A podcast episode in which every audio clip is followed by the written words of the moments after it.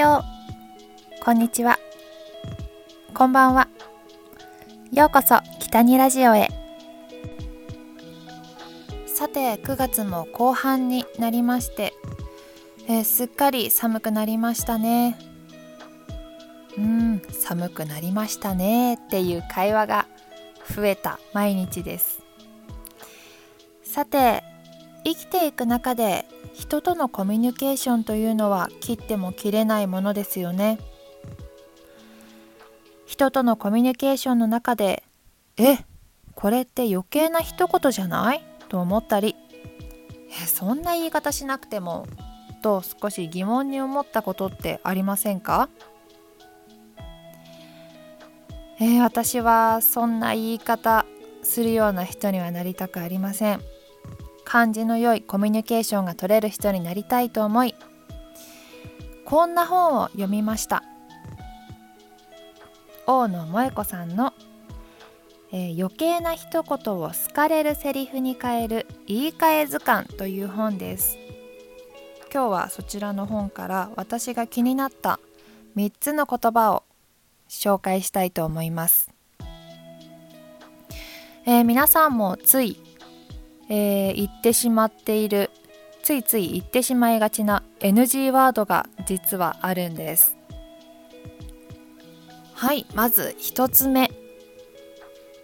なんか疲れてない？なんか疲れてないって言いがちだし言われがちですよね。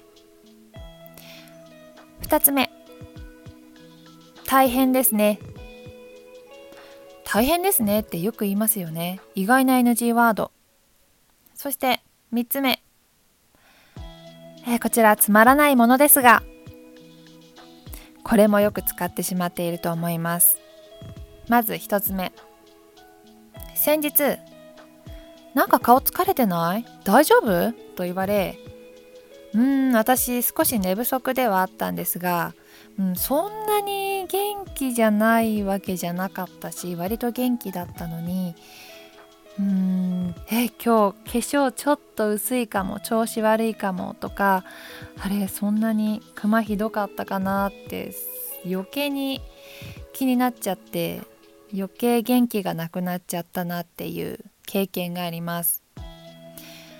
そんな時はこうなんか疲れてないって言うんじゃなくて元気にしてる？元気っていうプラスな言葉で言ってあげることが大切みたいです。うん私も言わないように気をつけようって思いました。そして2つ目。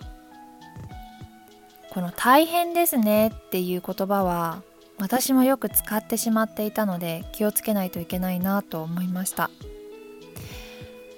例えば同じ同僚や友達に「なんか最近仕事しんどくてさ大変なんだよね」って言われた時結構「へえ大変ですね」って言ってしまっていたんですよ。確かに言ってたわって気づきましたそういう時は「仕事が忙しいんですね」と同調してあげたりえー、頑張ってますねとかそういう言葉をかけてあげることが大切なんだそうです。そして3つ目。つまらないものですが。こちら。うーん使ってますよね。つまらないものですがとか例えばお友達に何かプレゼントする時にこれ大したものじゃないんだけどっていう風に渡しちゃったりしてる時ってないですか？でもよく考えてください。確かに、えー、つまらないもの大したものじゃないものっていらないですよね。うん確かに謙遜のつもりで言っているんですけれどもね。うん私も実際にこう大したものじゃないんですがと、えー、知人にお土産を渡した時に、まあ、冗談でですよ。冗談でですけどその方は「いや大したものじゃないならいらないよ」って実際に言われちゃったんですね。うん、そういう時って何て言えばいいんだろうなっていうのは確かに思っていました。そんな時これは私も本当に魔法の言葉だと思いました気持ちばかりですがという言葉で渡すことがいいみたいです私が例えば気に入ってるお菓子この最近買ったお菓子美味しかったんで買ってきたんですよ。気持ちばかりですがこちらよかったらみたいな感じで渡すと確かに気持ちがいいなと思いました。どうですか？皆さんもこんな感じの言葉使ってしまっていませんか？うん知らず知らずのうちに人を嫌な気持ちにさせてしまったりしているんだなっていうことに気づかされましたね。はいこの本を読んで私が思ったのはやっぱりマイナスイメージの言葉っていうのは使わない方がいいんだなっていうふうに思いましたね。疲れるとか大変とかつまらないってうんあまりいい言葉じゃないじゃないですか。やっぱりもっと前向きに元気。頑張ってるね。気持ちばかりですがっていうやっぱり気持ちいい言葉を使うことが大切なんだなと思いました。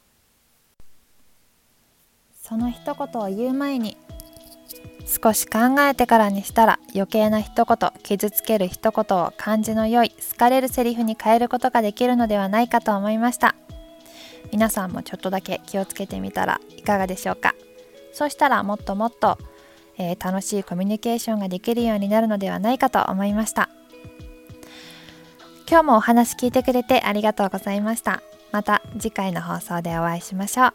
北にでした。またね。